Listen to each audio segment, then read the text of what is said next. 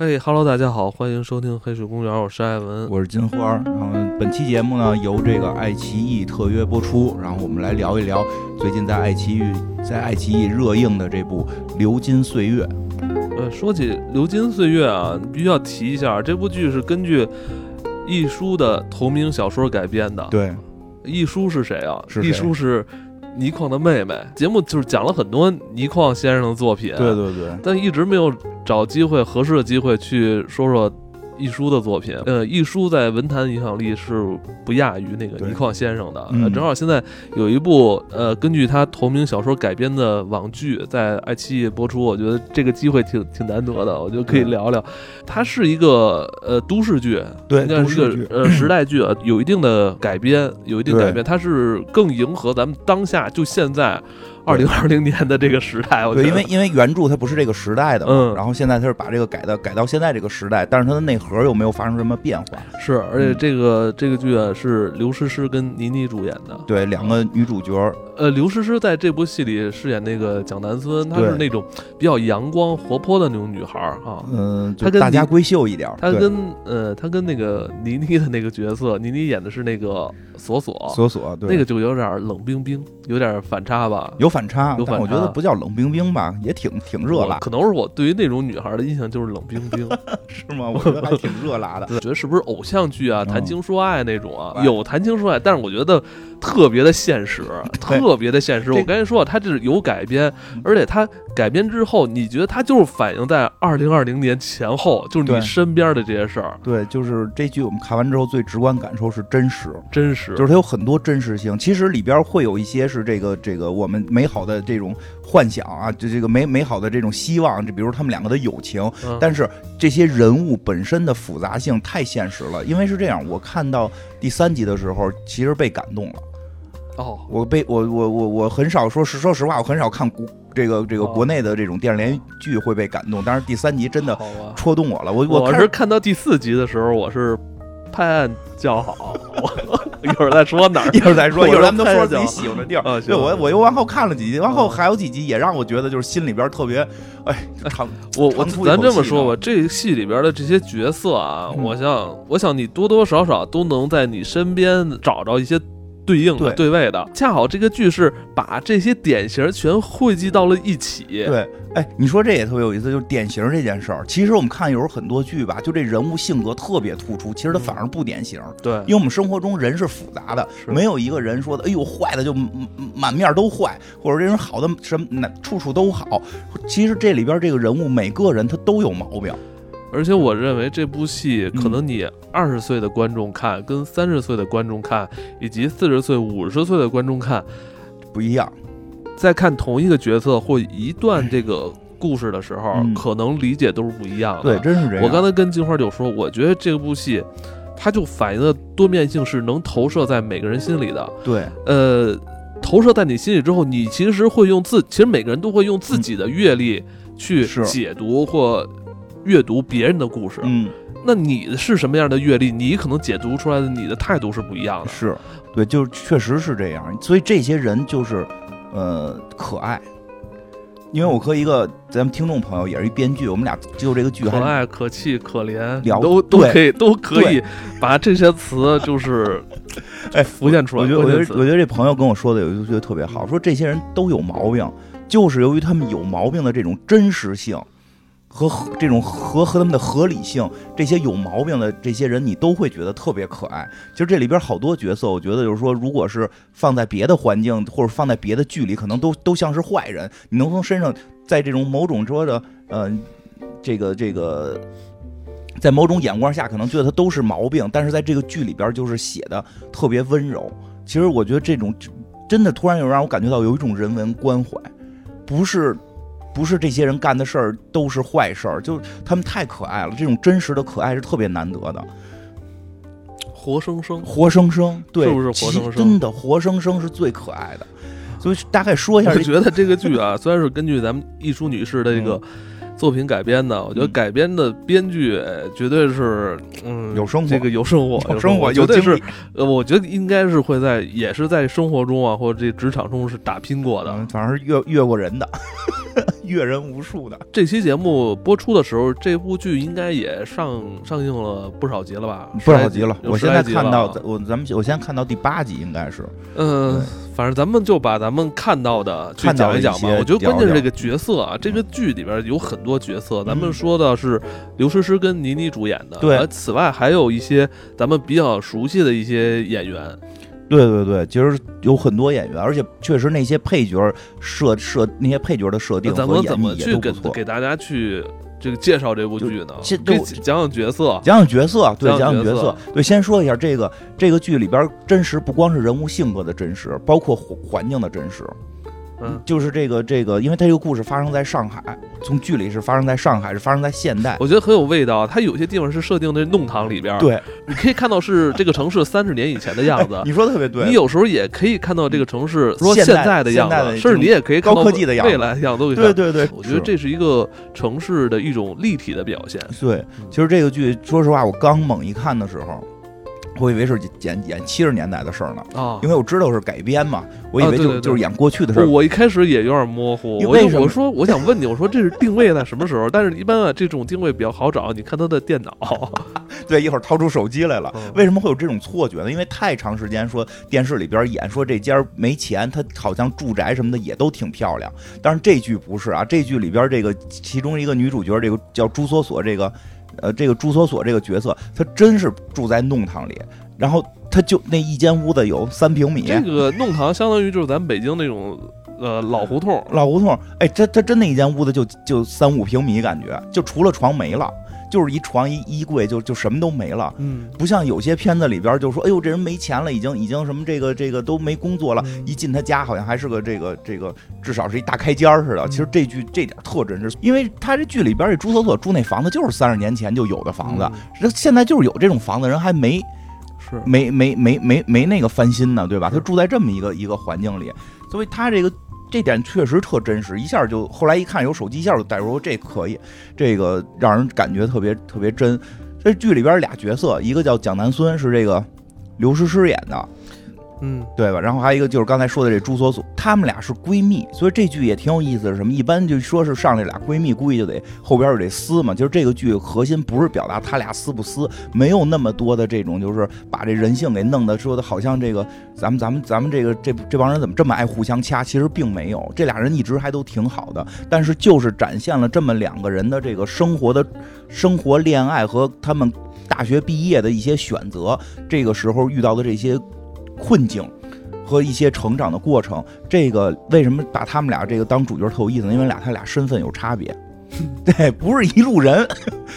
他们俩真的从性格呀，从家境啊，他都不是一路人，但是就有这种友情，因为和他们俩是同学。很多时候确实在在上学的时候，谁都不知道家里谁是谁，就光在同学，就光在学校学习，还是挺容易成为朋友的。他俩就是这么成为朋友的。这个蒋南孙呢，是一个家道中落的这么一个这个富家富家小姐，家里边虽然说中落了，但也住的是小洋楼，上海的小洋楼，然后住的是这个家里边有佣人。家里这个家道中落呢，就是这个这个可能就是燕窝呢，就是从从顶级燕窝变成了上等燕窝，或者这燕窝的这个数量变少了。说这保姆来家里的次数变少了，原来一礼拜来七天，现在一礼拜来六天。他的家道中落是这么个中落，对吧？是一直顺风顺水，从小就什么都没碰过，就说没刷过碗，没洗过盘子，没做过饭，然后没收拾过衣服。嗯，哎呦，就他父亲从小就培养他嘛，培养他培养他那个呃拉琴、学呃学音乐，学音乐、嗯学艺术。哎呦，这个非常的这么一个这个辛苦栽培，辛苦栽培。这女孩用了不少心血。对，而且这女孩也确实挺争气，学习成绩非常好。在大学毕业之后，考上了研究生。学建筑，研究生学完建筑之后呢，还要这个考博士。他呢是现在这个故事呢就发生在他考博士的这个时间时间点上。然后他呃，想到了，就是刘诗诗演的这个角色，他他有一个父亲嘛嗯，他父亲也在这戏里边是很关键的一个角色。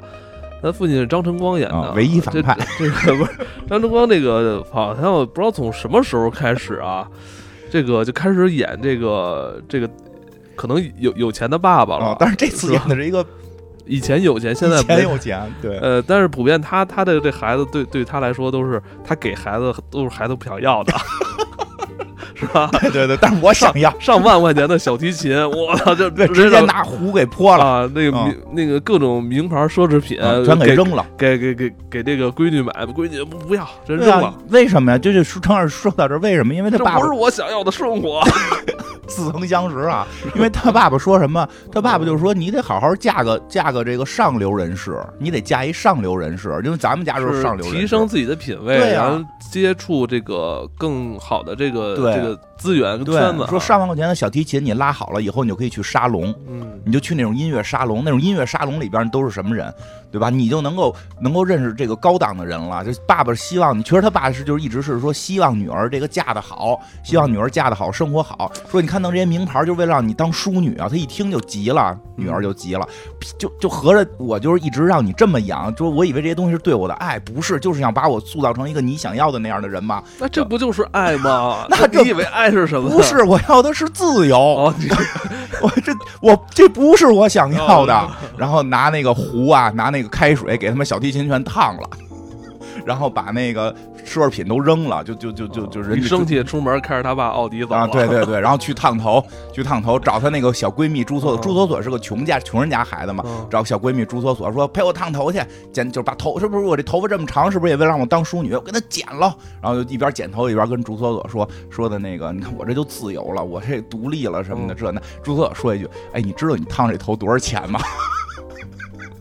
关键是特真实。他跟他爸吵架那场戏，他奶奶特别逗。他奶奶说一句特别特伤人的话，他说：“说你养这闺女，最后就是也是给别人养啊。”对，因为这个他奶奶重男轻女，重男轻听听这名叫男孙，他奶奶一直想抱孙子。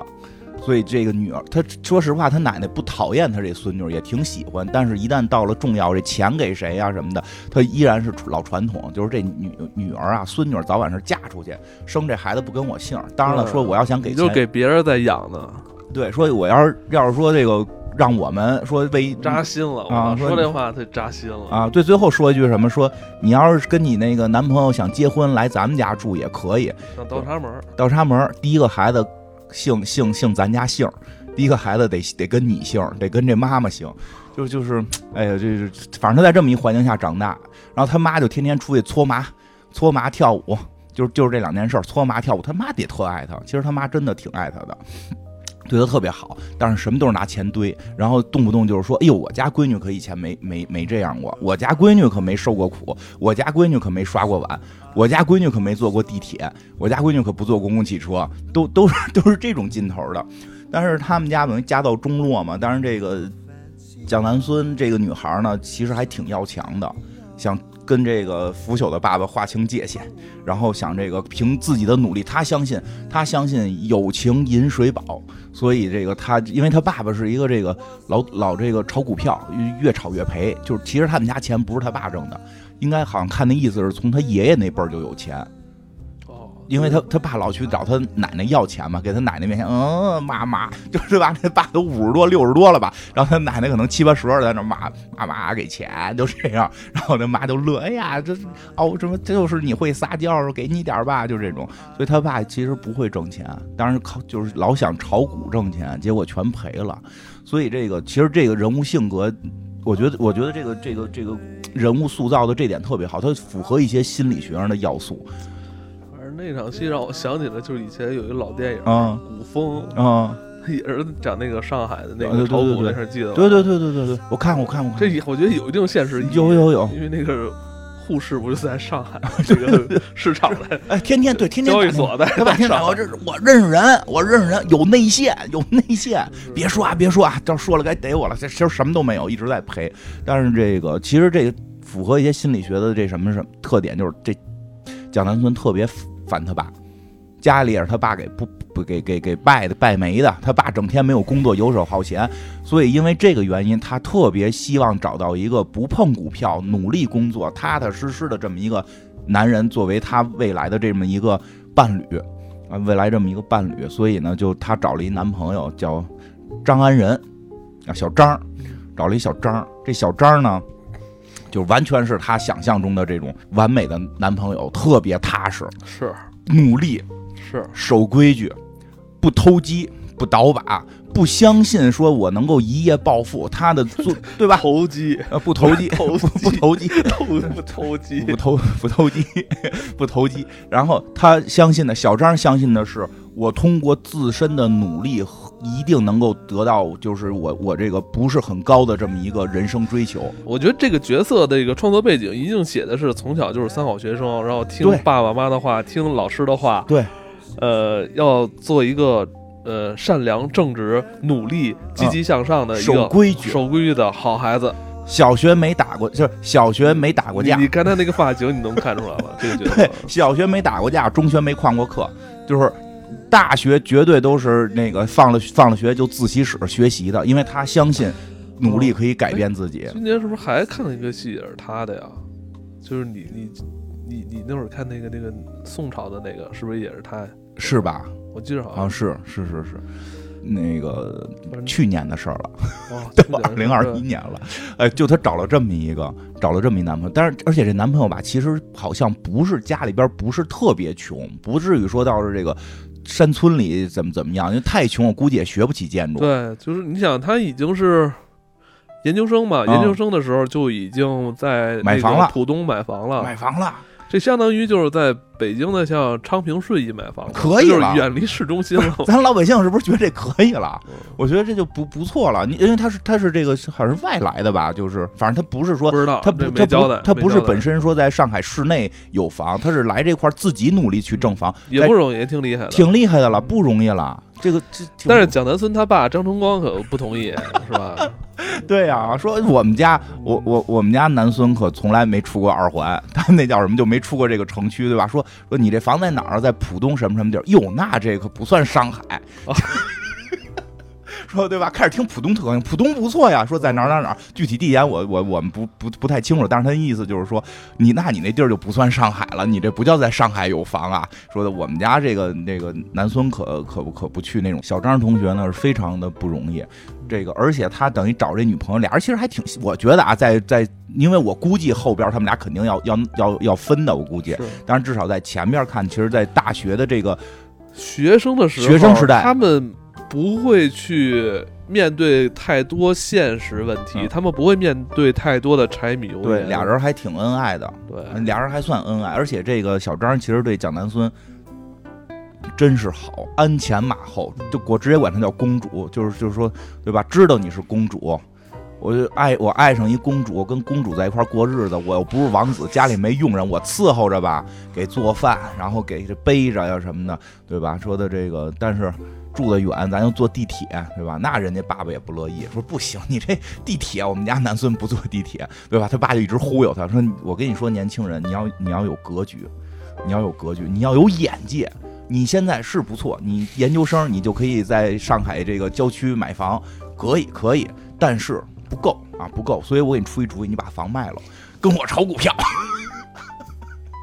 就一直撺掇他卖房炒股票，然后这个，但是这个谁，这小张也算是抵御住了诱惑。他说：“这叔叔不行，我相信拼通过我的努力可以成功。”他就是这么一个交了这么一个男朋友，俩人开始看着挺恩爱。然后这个蒋南孙呢，就是蒋南孙在早期的这个愿望是什么呢？就是快点离开他这个糟心的家。啊，快点离开这个糟心的家，能跟小张同学在一起幸福的生活。小张同学呢是这个，呃，研究生。啊，博士毕业还是研究生毕业？就是他他他到了这个留校的阶段了，就是不是能够留校，能够留校当老师了？这个他这女朋友蒋南孙呢，是是能不能上当博士？但是他们俩还都是想在学校体系之内，所以这就成了他们的头等大事儿。说完他们，说完他们，这个说说她这闺蜜，我觉得他这条线吧还行，我觉得，我觉得更好看的是索索的那条对对，线所。做 那条线咱们看得懂，咱们看，因为他们这个就是叫什么落魄贵族，我们可能也不是特好理解。我就是看他那条线，我看蒋南孙那条线，主要是心疼张安仁，就就心疼这个小张同学。一会儿会讲到小张同学，我估计戏也没有，我也都猜到他后头要跟谁好。这个待会儿会单独再讲小张这事儿，咱讲讲这锁锁吧。锁锁是从一开始就让人倪妮演的这个角色啊，就让人爱上了。这我我可能去出场这场戏就挺有魅力的啊，就本身好看，身材也好，穿一大红裙子，跟跟这个对吧？开始先是跟自己家阁楼上边这个涂指甲，以为也是一个贵族小姐呢，结果一看她这屋可能就三平米，然后还有一个这个这个身边有一男生，啊，开始也不知道男生跟他什么关系啊。这男生就是说，哎，你你来电话了。他说他那个锁锁就说，这个就是前男友，这个对吧？分手了不接。他说别接不接，我给你接。这男生接起来，哎，我家锁锁就是那个跟你分手了什么的啊，要不然你给我打电话呀，我给你聊聊啊什么的。哎，锁锁把电话挂了，说你有病啊，你跟他聊。那边就说，就电话里就说说我是什么人，我是他表哥呀，就是介绍自己，我是他表哥呀。啊，我又不是他亲表哥，是我妈呀跟他舅舅这二婚。啊，我妈跟他舅舅二婚，所以我们是一个这个这叫什么过继表兄妹，这就听出来了。这锁锁就一直住在他这个舅舅家，住在他舅舅家。这这个这一下是跟这个这个蒋南孙就拉开差距了。那个是我家里边还有佣人，这个可行。他他是寄人篱下，住在舅舅家。舅舅呢还是个二婚，这二婚的舅妈带着一儿子，跟他差不多大，天天站在他房门口盯着他。而且他应该是在这家生活了很多年了，应该是上至少上中学吧，七八岁就去了。他后头说过，哦，七八岁就去了。他七八岁之后，七八岁去，他都没有跟他表哥产生感情啊？没有。他说，就后边聊过这事儿。他说，我去的去了的那好像第一周，他们去参加一聚会，他们把家里所有门都锁上了，因为他那个一人一屋嘛。虽虽然是三平米，但是都隔出来的小间儿嘛。这个舅舅舅妈住一间，哥哥住一间，妹妹住一间。说他们把所有就除了我那屋，就是包括他那屋，所有屋都给锁锁上了，就是怕我偷。他他觉得啊，他觉得是怕我偷。然后说，如果那天着大火，我可能就会在那个那个楼里就烧死了。可能这是人家的习惯。反正小时候我出门，我父母也都给我锁屋里。反正我我对我记得小时候我去那个我们同学家玩儿。也都是锁着的。他们家那个电视有电视那屋就是锁着的，对，因为怕他看电视啊。所以这个事儿到底是不是说他舅妈舅舅是是防着他不一定，但这件事也可能是小姑娘太敏感了。对，就这件事发生在咱普通家庭里边，都是亲父母，反正这种感情是产生了，对，无所谓。但一旦是那个，一旦他不是亲父母，哎呦，这关系不好处理了。他父母呢？他妈妈去哪儿了？我还到到最后我也不知道，现在也没说呢。啊，他爸爸是一海员。他爸是谭凯演的啊，你好像很喜欢，还挺好，我挺喜欢这硬汉形象的，对对对，而且还挺风流的哈。对对对，后来找了一外国媳妇儿，对，这个他爸爸是一海员，嗯，所以呢，他爸爸长期不在国内，挺苦的海员。嗯，你说吧，没钱吧，他也没说穷到了，说他爹妈不给钱，说他爸其实每月给他生活费给的不少，是给到他舅舅那儿。海员挣的不少，但海员的那个辛苦都是九死一生。对他辛苦，一个是辛苦，一个是挣多挣少，他也是工薪。他那边还得养他外国媳妇呢，然后得谈恋爱呢。他也不是说是一大企业的老总，说我先给你买栋楼。反正就是索索就是，哎，反正看到我看到前几集就感觉是心比天高。命比纸薄的那种，搬石头砸了自己的脚，真是这样。所以他从小就是这种，就是钱其实不算太少，但是毕竟不是有钱人家里边。快讲快讲，后来那个关键关键谈恋爱的事儿，对对，讲他谈恋爱的事儿。行，讲那讲讲他谈恋爱这事儿。他呢是这个等于一直寄人篱下，他的目标就是说我能够不在舅舅舅妈家住。关键他这孩子学习好像不太好，就是大学毕业没上研究生。反正这大学毕没毕业，应该毕业了，没提，没提，因为后边听那意思是一块上过学，反正没上研究生，也没找着工作。虽然很漂亮，没找着工作，但是呢，他跟他这个主要，他先说他跟他表哥这关系很尴尬。他表他确实长得漂亮，他表哥是一个老实的一个类似于程序员。啊，就是这个这个特别乖，特别老实，条件也都挺好的。这搁普通人家里边挣，其实好像据说也挣的不少哈，不少，涨工资了，涨都给涨工资了，说挺好的条件。但是家里边有这么一表妹啊，那哪有心思谈恋爱啊？天天盯着他的表妹，天天的陪伴他表妹，就是想跟他表妹结婚。这这这就，其实如果这俩要是，如果如果是这个朱锁锁跟他，我觉得跟他表哥从小不是在一个屋檐下长大，是两间儿，没准俩人就好了。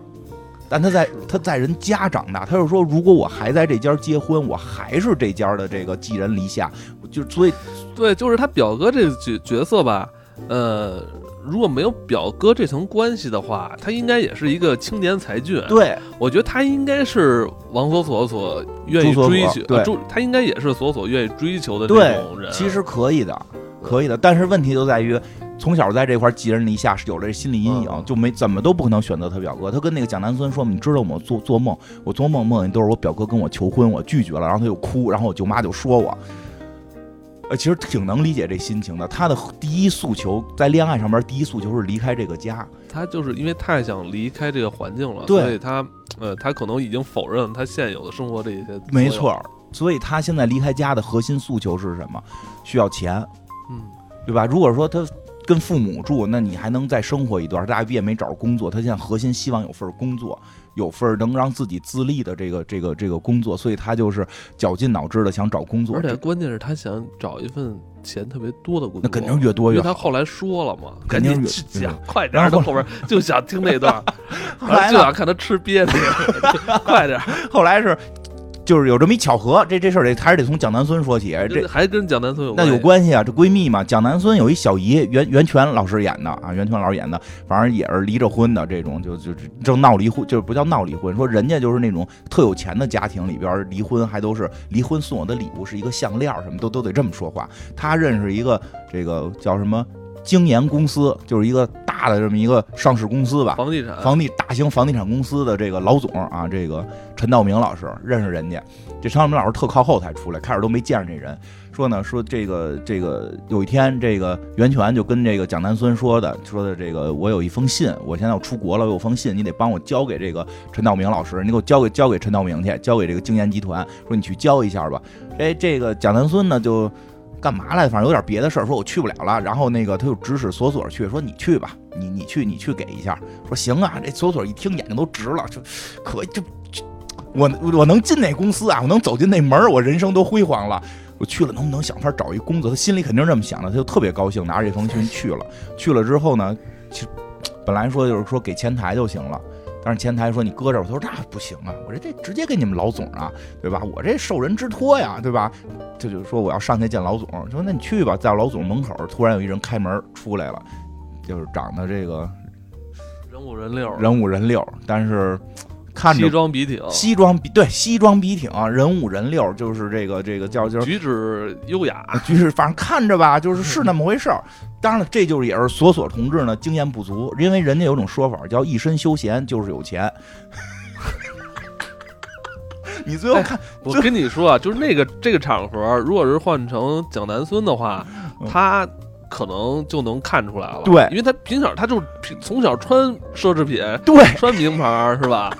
你说这特他别对是什他什么样的人穿什么样的衣服，他的气质，他如果你常见的话，你能看出来。他撑得住撑不住，对你能看出这是他的工作服还是他的这个休闲服。所以这有种说法就是一身休闲就是有钱是有道理的。你最后看陈道明那角色出来穿过西服吗？嗯只有正式场合我穿个西服，平时在因为公司就是我的家，结果呢，这索索就把这个人给认成了是这个叶总，说是他们大老总了，对认成叶总。然后这大老总呢说那请你吃饭呀什么，感谢你啊。嗯后来就开着一个什么宝马七系吧，靠着一宝马七系带他去吃蟹宴，然后到那块儿门口一堆一堆人一看他了，哟，马先生来了，赶紧鞠躬，您您请您请，有一个最大的包间儿。呃索呃索索也问过他，你跟这个大老板什么啊关系？就是对，他说我是大老板的左右手啊，我知道啊？我就是跟老叶很多年就是了。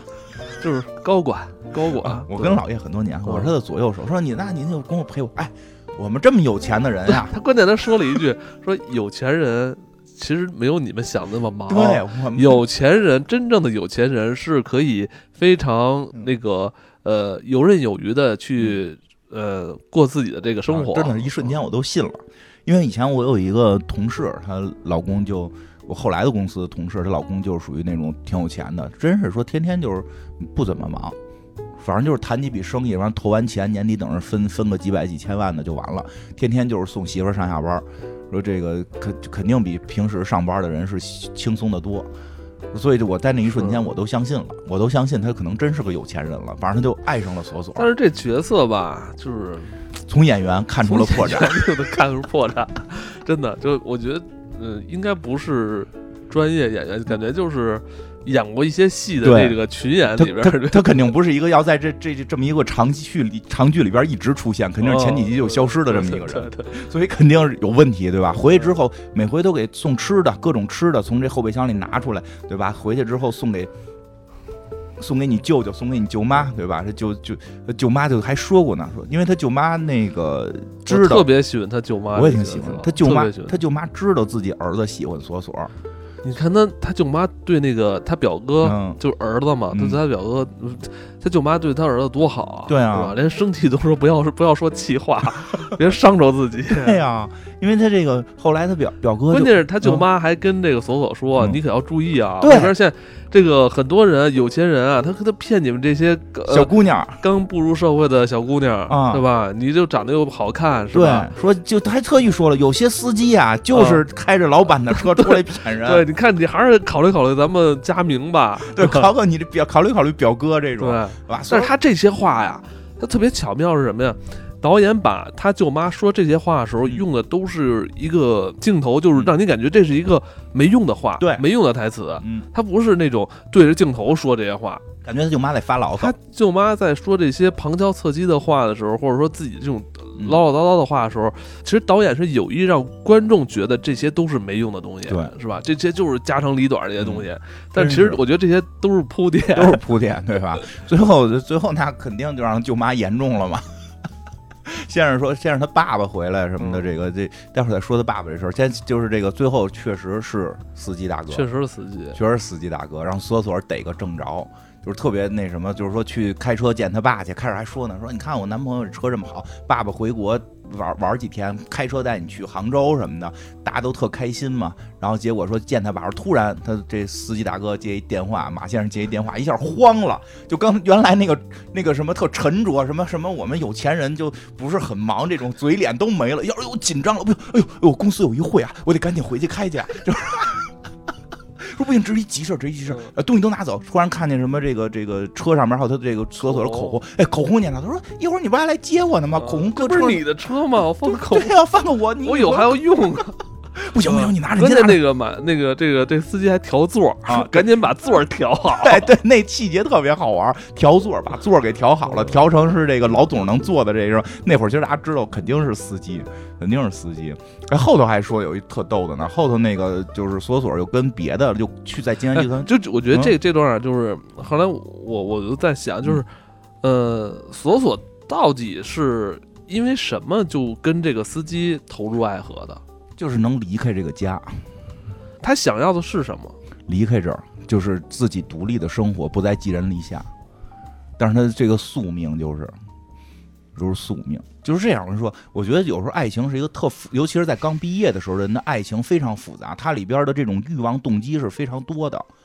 我我我比真真的是这样，他有时候欲望动机非常多，不是说谁坏，说我要利用谁怎样怎样，他就是爱上一个人的时候，他这个爱里边是对自己未来有一种期望。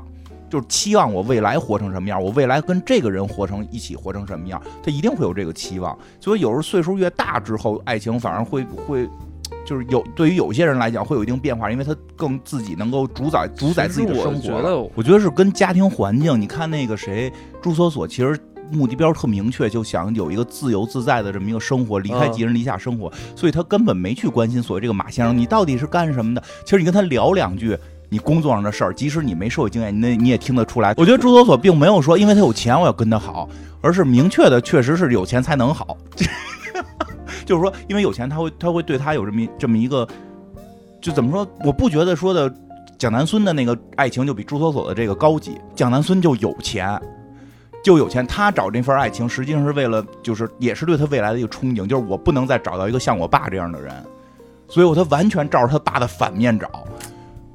其实这两个人，我觉得啊，在这段爱情里边，都是他大学毕业时候的爱情，都正常。这就是年，就是我觉得每个时代的恋爱状态不一样。你上中学时候恋爱，你可能就是你眼边看的是谁，你最好看的，或者你看对眼的，中学时候恋爱都是找那个打篮球找打的，对吧？你就你就喜欢了，就是那荷尔蒙一下能刺激到你的。对对对。到大学毕业时候的恋爱，真的会考虑我未来的生活。创作这个角色的时候，青年人一些困境，没错我认为是困境，就是你你呢可以看到这是索索身上的困境，你同样你可以在这个戏里边看到那个那个小张嗯，他身上的困境，因为像你看蒋南孙跟小张在一块儿的时候，他爸爸不是不同意嘛，就说这孩子现在虽然说这个上海郊区买套房，但是跟我们家这个从小这个蒋南蒋南孙都不碰一下这个碗，就不不不刷碗的这么个孩子，他是养不了的。其实他爸这句话说的倒是没毛病，但是蒋南孙不就不信嘛，就就说了那么句话，说友情友情饮水饱，就是有感情我们喝水都能饱。这就这就我觉得理想主义是好的啊。这个 我我得承认，这确实是富家孩子说得出来的。你跟从小吃不饱饭的人说友情饮水饱，人说呸，我妈对我我妈对我有的是爱，就得吃饭。哎，我我记得好像那个索索还反驳过他这个。对其 实这戏好是好在这儿，因为就是他们两个人都是就是互互为互为能把去对方的问题映衬出来，嗯，怎么说呢？我觉得还是残酷。我觉得残酷对于索索来说，这个这事儿太残酷了，是上了一课。太残酷了。上了一课之后验证他他舅妈是。对，最后舅妈就回来还，哎呦，最后舅妈后来觉得可好了，知道这事儿。其实我觉得他舅妈就是真的是过来人。啊，他知知舅妈知道这事儿，回来还得做饭吃呢。说，哎呀，索索吃点好吃的吧，吃点好吃的，心情能好。然后那索索什么意思呀？对吧？你什么意思呀？啊，那个他哥就出来说，我们知道你被骗了什么的这种。说啊，我们不是打听的，是那个谁马先生下午来了，马先生下午来说了，说他要跟你解释解释啊，他说了是怎么回事，他是一司机。那你觉得那马先生呢？其实也是追求他嘛，也是喜欢他嘛，喜欢也是喜欢他嘛。我觉得马先生还是有问题的，因为他后来挪用公款了。啊，他挪用公款还骗小姑娘，我觉得欺骗是挺大的问题。但是你说他舅妈，因为开始好多会觉得这舅妈怎么那么欠儿啊，好像就逼着索嗯我挺喜欢舅妈，我也特喜欢，因为他舅妈后来其实一边儿也确实他希望索索跟他的这个儿子好，这样他儿子心愿不就了了吗？但同时也一直跟他儿子说说你别想那不该想的。对吧？人看得上你吗？你 你别想那个你根本够不着的东西。我明儿妈妈给你介绍一个，不比索索难看。他其实他妈也希，他妈不是非想把索索留在家里当一儿媳妇儿，只是希望他儿子好，而且对索索也挺好的。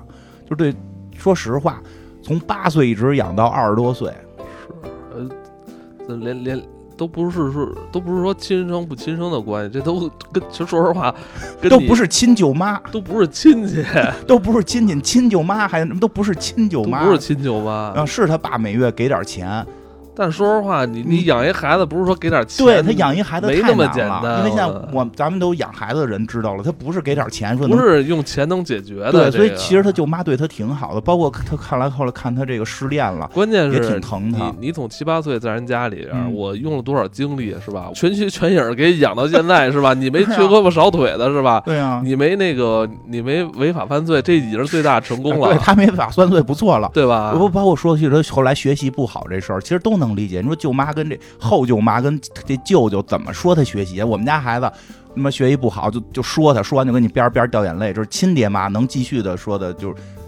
心里有谱，敢是啊，我。们把门锁上，怕你出事儿，结果你还 以为我们是 是怎么防着你们，他没法弄，他他没法弄，弄，所以这都是有一定原因。其实舅妈也挺好，不过这个第三集特感人，说一下他爸爸这事儿。其实那段戏演挺好，其实到底是演了个啥我也没懂，但是情绪特别到位，就是他爸回来了，那是你内心的一种是愿望。可能是其实你你也是想要那么一个拥抱，啊嗯是他爸爸回来了，他爸回来之后还得就是他爸回来旅游、旅行、结婚，因为找了一外国媳妇儿，然后跟这个，然后给这个挣了点钱嘛，就虽然不多，反正看着有几万块钱，给这个给这舅舅家说这些钱得给你后几个月还得给生活费呢嘛，然后这个。然后说的说爸爸就走了，然后什么的就就走了一会儿，一会儿又回来了，说的我我让你媳妇儿先回来，给这索索叫到楼下，就那场戏太感人了，叫到楼下说的索索你来，就是爸爸那个明天可能就走了，然后就就见不着了嘛。一出海有好多长时间，掏出一沓钱来说这个给你，说对吧？说的就是爸爸没什么出息，爸爸就这点出息了，就就以后反正就是希望你能过得好什么的。就是他爸还想说点什么的时候，就是这朱锁锁就一下给他爸抱住了。其实这个还挺，真是让我觉得这段戏情绪特别到位，就没有俩人在这块儿哭哭诉啊，然后你说点这个，我说点那个，对吧？就一下就把他爸给拥抱的抱住了，就也没哇哇哭，就掉了一滴眼泪，然后还是笑着的，然后俩人就就抱完了就走了，其实就是一个拥抱，就这个这个情绪，就是给了沓钱，给了一个拥抱，你回去抱吧，你抱完你爸，你爸可能也掏出了钱，不让我给钱，你爸掏出压岁钱，哎，你爸拿一沓钱抽你，怎么你会接受吗？哎呀，嗯，反正这个。这个真的就是所以就是你看完这之后，你你我当时还在想，是不是索索就一蹶不振，或者说怎么样，就没有？我觉得吃的还挺香的。真的，因为因为 立马有一广告，好像是金金牌金牌水饺。因为有些剧里边，有些剧里边就太爱去去把这个情绪给表达的过了。过，所以我说它是一个他不是那种玛丽苏式的对那种，其实，在现实生活中，说实话，就吃你说这这多吃点这事儿都过去了。真的因为我觉得，因为是这样，对于索索来说，他的追求大大过于这些，就甚至他受到的挫折都没有去触碰触及到他的真正想要的那个。她是一个意志特别坚定的一个女，孩儿，还挺坚强的也她就认为没关系，嗯我我继续再找。啊，我眼瞎了，对吧？但是就是说，真的，现实生活中可能这么一个拥抱，对于很多家庭都是没有的。还没对离开我真的觉得那场戏处理的太好了，我觉得对于他来说，这个这马先生不算什么。包括他跟他爸拥抱完上楼，因为他他那会儿还没跟马，他还不知道马先金牌金牌水饺啊里边每一个里边都有一个虾仁儿，金牌水饺又没又没让咱们做广告。那个，因为马那会儿还不知道马先生是司机呢，只是刚开始怀疑，所以他那会儿已经开始跟家里边说他要搬出去了。所以他下去跟他爸拥抱完，他爸扭头走了。他回楼上，其实本身还挺高兴的。一进屋，听见他舅妈说的是什么？他舅妈说的：“哎，这个索索要搬走了，咱就可以把这两间屋子打通了。对，咱让儿子住一大屋子。”就是索索听了，心里也特别难受哈。啊，他们这么希望我走，希望你走，你不是你说你要走，对，是现实就是这样，就是你说你要走，啊你说我们留你，你没留住，然后你走了还不许我们把房子弄大点啊？对啊。而你说，你说那个从小养了你在这屋里是吧？占个地儿本来我们家里就环境就不好。说说不好听的，你给的就是生活费，你给的生活费，那人本来上海那房子寸土寸金的，啊，那想让自己儿子住大点有错吗？他舅妈也没错，索索也没错，但就是这些生活的这些这些无奈凑在这一起，确实还让索索心里挺痛苦的。我觉得他舅妈跟他舅是真感情，是 真的。真的，二婚能有这么好的感情？真的，你 看这戏，替人养一外我觉得啊，我觉得真的就是你真是这个作者生给他们搬成了一家子，真的。我觉得现实中真的，你说哪有说二婚这俩他带一对，这舅舅要带一女儿还行，带的是个外甥女儿，是这跟他们舅妈所沾以，我觉得他舅妈真的挺，他舅妈挺好的，挺好的。他舅妈挺好的。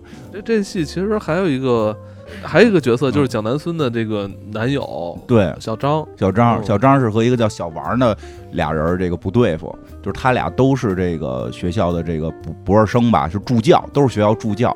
小王呢叫什么王永正，好像叫这么名儿。小王跟小张一上来就就小王应该是香港来的哈，说有海海外海外留学背景海外留学海外留学背景，正好刚听完鲁迅，就是海有海外留学背景，回到这个学校，那就是这个叫什么，就是上天了，就是学校的天之骄子啊，他的这个。他的这个导师，博士生导师对他也非常器重。小张呢，博士生导师也对他非常器重。俩人都是搞建筑的，但是真的从这这个剧好多细节处理特别好。就是一开始他们有一个小竞争是什么呢？就是蒋南孙的这个小姨袁泉啊，这袁泉女士老有钱了，说有一有一别墅要改成这个民宿，说的说那那蒋南孙说那这个我我男朋友建筑师啊，他给你改呗。啊，就真的，哎呦，这小张，哎，小张改了好几张图，好几张图，大图小图的，小张是朝着这个呃。这个怎么说？这个利益最大化。对对，说一边拿，最后跟那个跟那蒋孙说，我相信小姨一定会喜欢我这个。你看我给你一间房劈出四间来，对呀、我这个空间利用率对，我这空间利用率最大。绝对让你赚钱。啊，我已经想到了各种各样的这个这个这个策略，这绝对是最好的，嗯性价比最高。性价比对，关键是性价比。我觉得，呃，这个呃南孙的这个呃呃，就是这个小张小张是吧？小小张就是一个经济适用男，对，他是一个典型的经济适用我这性价。比最高。结果呢？结果这小姨呢还认也认识那小王，这小姨也认识这个什么好像王永正吧，就认识这小王。这小就海归的这小王呢，在吃饭的过程中呢，在餐巾纸上随便划了两笔，给他小姨说：“你看他那个虽然性价比高，我这个有格局，我这你装完了，你这格调就起来了。”这个是比较呃时下迎合时下年轻人喜欢的啊，我这是方式，就是让你走入这个你的这个民宿嗯，你不会觉得它是一个民宿，它就是一个温馨的一个两居室。对，小姨就把这张餐巾纸给揣兜里了，说还是这个好。这好，这个对，因为他这，你明显感觉他小姨也不缺钱，对对你不要弄那什么特别性性价比这种东西。哎呀，嗯就所以说，这你怎么要求我小张有格局我要的是腔调，你怎么要求小张有格局？那小张理解你小姨要干一民宿，不就是为挣钱吗我？要的是有腔调的民宿，且符合我这个这个房东太太的身份。我对我都我都怀疑他他小姨想改民宿不是为了挣钱，而是为了现在有民宿是一个很 fashion 的事儿。对啊我要有一个民宿，我是一个民宿老板娘，对啊，这样我可以在而且我可能还要借助这个民宿来去跟别人讲一个故事，你知道吗？对吧我这不是一个普通的民宿我这是有故事的哎，民宿。对，哪哪哪个艺术家在我这里边曾经这个住过这种，然后在这儿找到了一种灵感，我觉得这还是他们生活圈子不一样。不在一个生活位面。对，那个张想的真是挣钱，说替小姨挣点钱，是因为他的生活就是好不容易在浦东买套房，嗯是吧？哎呦，真是让人他他他是。这这种角度，对对吧？他小姨是什么状态？小姨是那种什么啊？你小姨夫那天跟我打架说离婚，那就离吧，对吧？什么这种话不能说第二遍。你看他把我的结婚戒指都拿走了那你，说这这种这种事儿，其实摆出来挺残酷的。嗯，是啊，还结果送了我一个离婚项链儿。哎，这是普通家离婚的状态吗？就是人就是我还要去美国啊！我和这个叶景言先生是是朋友，就这个，哎，你说是不是让有人看完之后会生气啊？但是现在好多都现在在剧里边很多人是生小张的气，小张的钱，对，因为后来小张就是这么努力，四平八稳。就小张就老跟南孙说呀，说的我要让叔叔努力接受我，我我努力要让叔叔接受我，说我不能够犯错，我我必须追求稳定，因为因为我的生活经不起任何折腾经不起，任何折腾。我我真的他能在他能在上博士生的时候买一套房已经很厉害了。还还怎样，对吧？就这么努力，然后后边就是，所以我就我看到这的时候，嗯我就想，是不是有些东西不能被打破？其实确实，人说如果他呀不跟蒋南孙，他生活能快乐得多。他不用蒋南孙动一个手指头。后来包还因为我觉得他如果不接触蒋南孙，没有跟蒋南孙做男女朋友，没有往结婚那个方向去、对去想、去发展的话，你想他是一个学建筑的博士生，嗯是吧？建筑师，嗯，对吧多厉害，他已经在浦东有房了，嗯是吧？他他那么年轻，二十多岁、三十岁，是吧？他好好发展，是吧？他蓄力几年，是吧？嗯他从把这小房换大房，嗯，是吧？包括他这个建筑师的身份也是非常体面的工作，嗯其实他就可以一点点去去过他想要真正他想要的那种生活，他是可以实现的。是，但是命运不济，有了这份恋爱，但是这爱情那早晚你会结束那。你觉得这个这是不是就是其实两个不同生活、不同世界的人，其实，哎，对，你要有时候这么说，人说以前说门当户对吧是钱的事儿，现在说门当户对啊，但我们之前很多门当户对，其实是作为一个反面的那个对。说辞。是的，因为那会儿包办婚姻，但是说现在在自由恋爱也讲门当户对，但不是你有钱没钱，而是你的人生观、你的世界观。现在明显他们俩不在一个世界观下。或许说小张努力几年，再认上，再认上，在社会上打量过一段的蒋南孙，没有两个人世界观是一样的，他们的出身背景就会慢慢、慢慢被忽略掉。这就是很多这个感情戏啊、嗯爱情戏，呃，特别特别想说愿意说的就是，只有在对的时间遇到对的对人，他们俩才能没错，他们俩现在不是对的时间，都在大学毕业迷茫期，就是说对要步入社会迷茫期的时候，他们俩的出身决定了太多问题。我觉得这就是时机问题哈，对时机问题很要命。然后最后来的来的早不如来的巧，最后来都出所以说来的啊巧这事儿，我觉得这个这戏里另外一个人小王，我觉得他的来的时间挺巧的。对小王来呢，就是就是来了之后开始跟蒋南孙就是欢喜冤家肯定后头他们俩得有点事儿，我觉得他们俩有还挺合适的。啊 对吧？就是欢喜冤家，然后就玩乐玩乐队啊，就是设计助教，又是又玩乐队，又又这个那个的。在专业知识上，专业这个也不比小张差。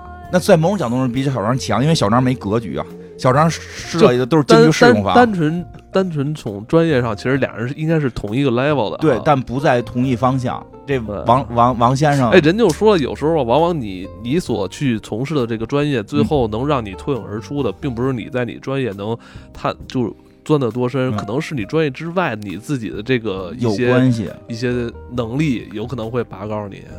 嗨，这个真是这样，但也也不能说人家踏踏实实干的人就不对啊，对吧？有那种踏踏实实一直太残酷，这这话题真的咱不能再往下聊，太残酷。也也有干的还行的，但确实脱颖而出很难。后头后头就是牵扯到他们俩谁留校的问题，就这小张小王谁留校。其实小王留不留校不打紧，小张必须得留校，小张不留校娶不了蒋南孙。这是这这太太难太残酷了。他俩他俩是俩不同的导师，每个导师都想留自己的学生，当然就是没留成，就是就是就是比比这赛。然后呢，这里更关键的是什么呢？是这个小，我觉得小王并不是太想离留校。对，我越觉得他留不留校无所谓。他应该是去那种什么那个事务局，那对对对对，自己创业那种。对对对，然后去去有他的 feel，对吧？这个小张留留留校当老师，但是但是在当时那个阶段，他们就都竞争这一个位置。虽然说小王没表达出来要竞争，但是毕竟他的导师希望他留下，是，而且他导师想留下小王，还有个原因就是他导师有个闺女。他闺女特喜欢小王啊，我觉得他闺女早晚得跟小张好。他闺女特喜欢小王，然后呢，这个，但在这件事儿上边呢，这个谁，这蒋南孙呢要考，也要考博士了嘛。他考的是小王的那个导师，所以他就跟小王成了这个师兄妹。我觉得没看过人可能已经晕了 啊，就是成师兄妹。但我觉得你只要看过前三集，就都能明白，明白吧？这等于是这蒋南孙需要跟小王一块儿去上去去工地工作。哎呦，小张真的这这个张安然对小王对这个对这个蒋南孙特别好，就有些体力活该他妈这个该这个蒋南孙干的，这张安然跑去帮他干，说公主就别干了，我给你干，在工地里女孩累着，都是他业余时间替他把他妈工作做完的。结果后来回来一听这个小张说导师俩也通知他了，基本上是那要把小王给留校，小张留不了校了，就就就特别悲伤，就。坐在那个长凳上，而且在在这件事发生之前，好像是他还看见他这个谁，哎，这蒋南孙他妈还去去去去找小张了，说的给你辆车，他说我要车干嘛呀？说我家南孙不能够坐地铁，这这这个车就是你负责开，送我们家南孙上下学。说那这个开车要油啊，给你张卡，这卡里是车的油跟停车费，用完了我再给你换一张。我带了一保姆。因为我们家男孙不能够刷盘子洗碗，这保姆负责刷盘子洗碗。他说的人说阿姨我自己可以，我自己可以。他说你可以是你可以，不是我家闺女可以。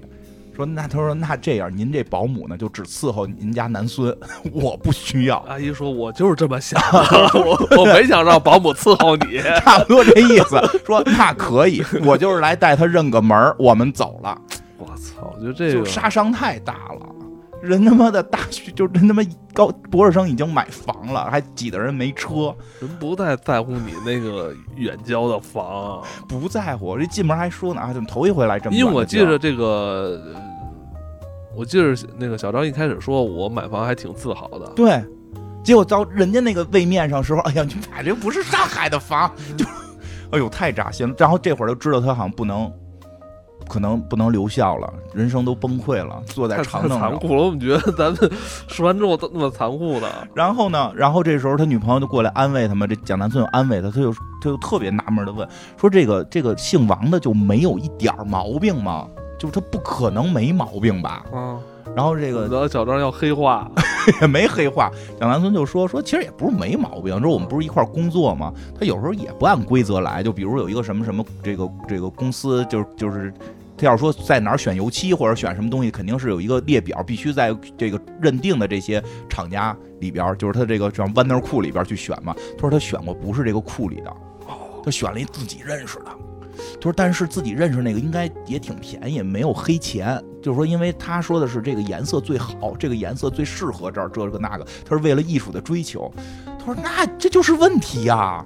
说我我兢兢业业，我要举报他。我遇到这种情况，我就不会去去挑这个库外的，我要我要按照规定来呀。这这这建筑这东西都是有规定，万一出点事儿怎么办呀？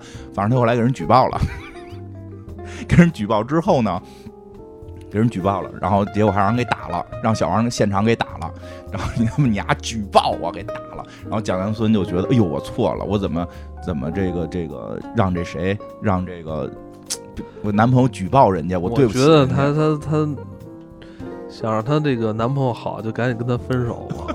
然后她就回来，一直让她男朋友去道歉，就指责她男朋友。就这事儿，就这场戏，就这段戏，我觉得也特精彩。谁把谁打了？小王把小张打了。就海龟把那个。对啊，因为海龟没留成校啊，他不在乎自己是不是真需要留校，但是你现在举报我，你不是个人，干你啊，就打你。打完了我就回，打完之后那个就回回出出国了，就接着回国外了。打完之后，那蒋南孙还让她男友去道歉啊！我他妈被我是你男友，我先被他打了，你让我还回去跟他道歉？因为你举报了。你这叫不公平竞争，他并没有贪污腐败，然后那张张安然都疯了。张安然就张安然演的太好了，就是依然在压抑着自己内心的那种痛苦。我是你男友，我先被打了，你先让我道歉。说说的，我去考虑考虑这件事儿。我去考虑考虑，我现在实在是做不出来。有点生气了，我实在做不出来道歉。而且说，而且学校没说他贪污腐败，学校只是说他不按规章制度办。做建筑上面你不能不按规章。我们只是陈述了一个事实，我并没有诽谤他，对吧？你你看到做的不对的，你指出来，这这是错吗？为什么现在你们都觉得是我错？然后后来这特别有意思的点在这儿，他这个。为这你这闺蜜里边就就是这样，这两个人互为镜子，能照到对方。这蒋南孙就去跑跑找找朱锁锁嘚嘚这事儿去了。这时候朱锁锁呀，朱锁锁这个机缘巧合的跟这个跟这个马先生分手之后啊，就是这个得还赃物啊，因为马先生是挪用公款，那么给他买了好多东西。他还赃物的时候呢，又在这公司里认识了一个这个销售部的这个老总，然后他跟销售部老总 又又又又反正在一块儿耍起来了，就是他就正式成了一个销售部员工了。我这个朱锁锁早晚是这家企业的 CEO。他也能在四十。我跟你说，越是越是大公司啊，就是越越这这这他，他越能爬得快。嗯，然后呢，他就跟就是他之前跟蒋南孙说了，说我去经研公司上班了。蒋南孙说那。自己家人嘛，我小姨跟这个，对吧？我袁泉小姨跟这个，跟跟这个陈道明总裁不一定什么关系，对吧？没这么说啊，说好朋友，好朋友，一个电话的事儿，一个电话，一个电话事儿。果不其然，那小姨就给这个给这个陈道明打电话了，说，哎，那个南孙的那个闺蜜在你们那儿上班呢，她就这一个小闺蜜，多照应。说可以啊，可以照应照应，照应照应，叫叫上来，叫上来看看是谁啊？是你呀？你选，你想在哪个部门？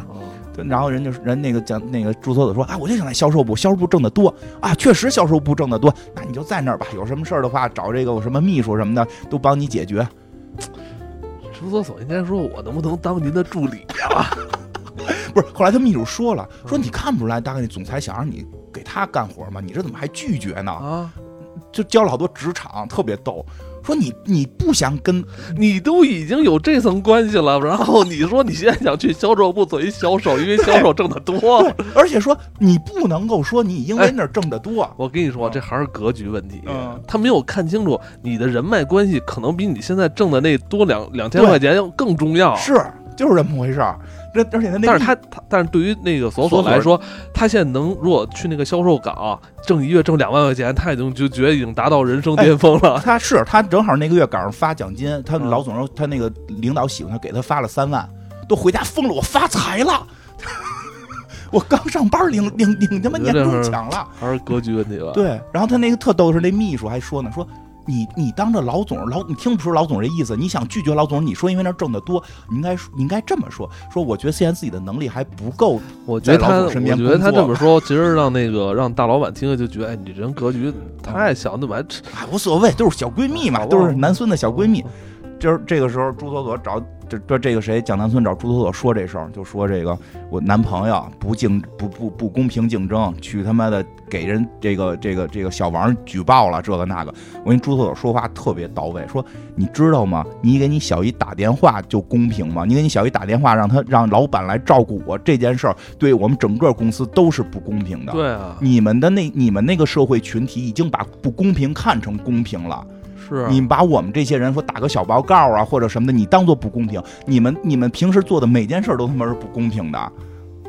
我觉得他这这这这就大概这意思啊，这剧这点的太透了。我觉得这个就是赤裸裸的把这些特别现实，就甚至就是不能说是现实，就是很多是呃我们潜规则的一些东西，就是这个。拿给你太漂亮了，这话说的。包括后来我跟你说，每个人都可以找到生活中这些一些点。对，然后这多包括说的是那个那个蒋孙还说过朱锁锁呢，说你怎么来我们家？后来去他们家住了嘛？他不是最后也去不了马先生家住，就去蒋南孙家住，哄这蒋南孙的奶奶都特开心。他说你你你你怎么把我这个奶奶哄这么开心的？他说我们就就朱锁锁说，就我们这种寄人篱下的苦孩子，就是。天就是早就学会了不露声色的讨好人。对你以为我怎么 在我舅妈那儿活了二十年啊？啊！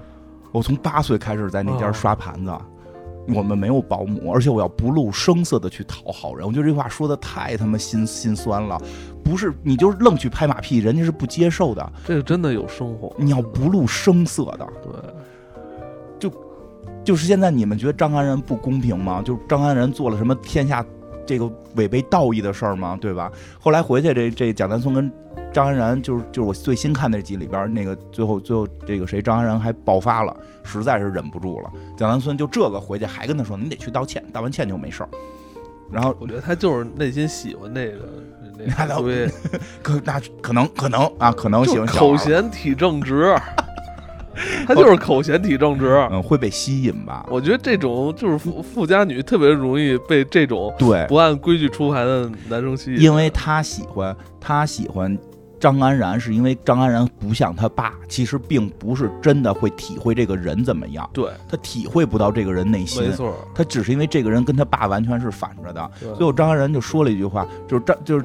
啊，就啊，这会儿糊涂的爱啊，这时候应该想起一首歌叫《糊涂的爱》。这会儿张安然他妈刚来过，就这会儿是那蒋南孙他妈刚来过，张安然就问蒋南孙，就跟蒋南孙说说你妈送了一辆车。我觉得这都是对小张的这个暴击啊。对呀，他说你妈送了一辆车，然后他说车的事儿先不提，咱们先说说你到底为什么举报，你能不能去道歉？然后这个时候张然就急了，他说现在有人给你送了辆车，你觉得不是个事儿？这对于我来讲，这是一个非常大的事儿。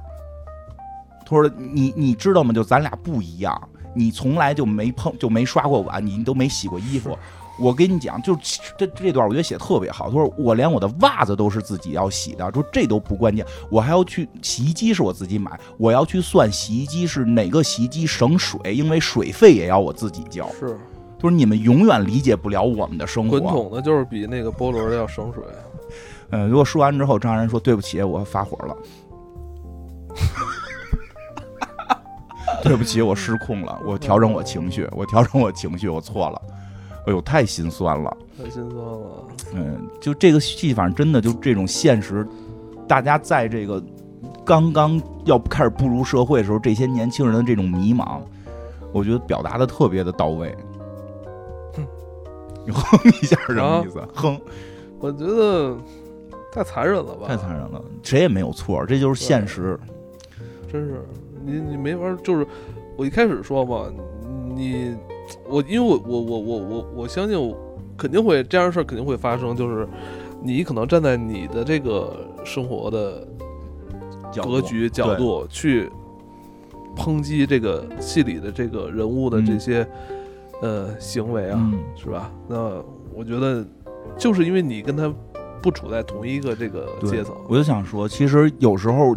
有时候这剧里边这些人就都是有这种差别的，这种他们本身格局的差别。我觉得这剧特好，就是一上来就提到了格局这件事儿。对，这种格局不是谁好谁坏，是出生时候就决定了很多东西。你的没法，我觉得就有时候就是你跨这种跨这种格局，你有时候你没法交谈。对，你可以你说大家一起玩耍可以，但是如果你一旦涉及到了说我们要在一起生活，嗯，这事儿很困难。是，就是可能在你的眼界里那些不堪的事儿，嗯。在其他那些别人的这个世界里边，已经是最优的选择了。对，因为大家不在一个层次上，不在一个这这种位面上边。对，对，其实这个真的这个剧这会儿演也，因为我也觉得现在好多时候大家真的其实不在一个位面，但在互联网上又都在一个位面上，就开始就出现了很多这种争论。对，有时候看不懂，有时候看看他你看不这我看这剧就能懂了。那你张安然做错了吗？人守规矩，人人举报一个不守规矩的不行吗？对吧？蝙蝠侠不是还程序正义呢吗？张安仁不能是蝙蝠侠吗？我认为是这样。一开始，呃，因为咱们不是也刚做过一个就是这个怀古的一个话题嘛？就是我认为一开始当这个互联网进来的时候，我们可能在遵循互联网的规则去展现我们自己，所以那时候你会发现，其实大家还是可以融洽的。对，当你发现你可以熟练的运用去掌握这个网络的时候，其实你更愿意是舒展自己的个性。嗯，当你去。抒发自己的个性的时候，这时候你的就发现矛盾就会出现了。是啊，其实这部戏真的就是这俩角，这两个蒋南孙跟朱锁的这两个角色，他们互为镜子，又是又是这种闺蜜，他们并不是最后要去展现这两个人怎么撕，而是他们互为镜子去映射对方的这种生活。哎，这是他浪漫的地方。我觉得这也是成长吧。对，就是成长。我虽然选角啊选的是让让咱们看起来可能会岁数会更大一些，但我相信如果你是读原著的话，他们应该嗯。可能原著的角色看起来可能更小一些，可能是就是真的是二十出头，更有一成长过程，因为这剧还得往后演。对对，可能是更稚的那那那种感觉。这剧还得往后演呢，这是浪漫的地方吧？有这么一对好姐妹，能互为镜的去映照对方之后，在自己的成长中但是我发现有时候吧，这个这个就是有时候这个长辈说的话，就是你会绕了一圈，你会发现你。回来发现长辈当初有道理，还是有道理。有道理，舅妈说了，小心别让司机骗了。节目播出的时候，我嗯，可能上了十几集吧。对，呃，我们也没有看多少，就有多少能看多少，跟大家去讲讲这句。我觉得一开始人物交代的这些人物关系以及这里边的事儿，我觉得确实，呃，呃。算是当下的一个非典型性的典型人物吧。对对对。呃，你看似好像为什么这么复杂呢？为什么每个人身上都好像那么曲折呢？但你发现现实中你身边的朋友，可能他他就是这么每个人都身上背负着特别复杂的一个环境。对，不对，这个就是这样。不，没法去贴标签。因为我想起来，就是之前你的朋友，就可能对你不太熟悉的朋友，可能会认为你是一个北京人，你是一个既得利益者。其实这事儿我我印象特别深，但他可能他并没有真正了解到你你背后的这个这个这个情况，他他就可能是会认为。就用自己的出发点去去会会会在北京是肯定是有很多优势了，但是也并不是像每个人想的，家里边有六套房，然后现在是一个拆二代，就是依依然在过着租房的日子。对，因为很多戏太太容易去表达那个就是被大家在网上传出的那么一个标签了。因为我觉得好的一点啊，我这个这个剧里边你，反至少我没有看到说人物大吼大叫，我失恋了我就啊，哎，这是最好，每次失恋之后索索都特别的稳重。是，这才是最感人的地方。是大哭大叫的不是每个人，更多的人是躺在床上，睁着眼睛看着天花板睡不着觉。我觉得这就是现实。对。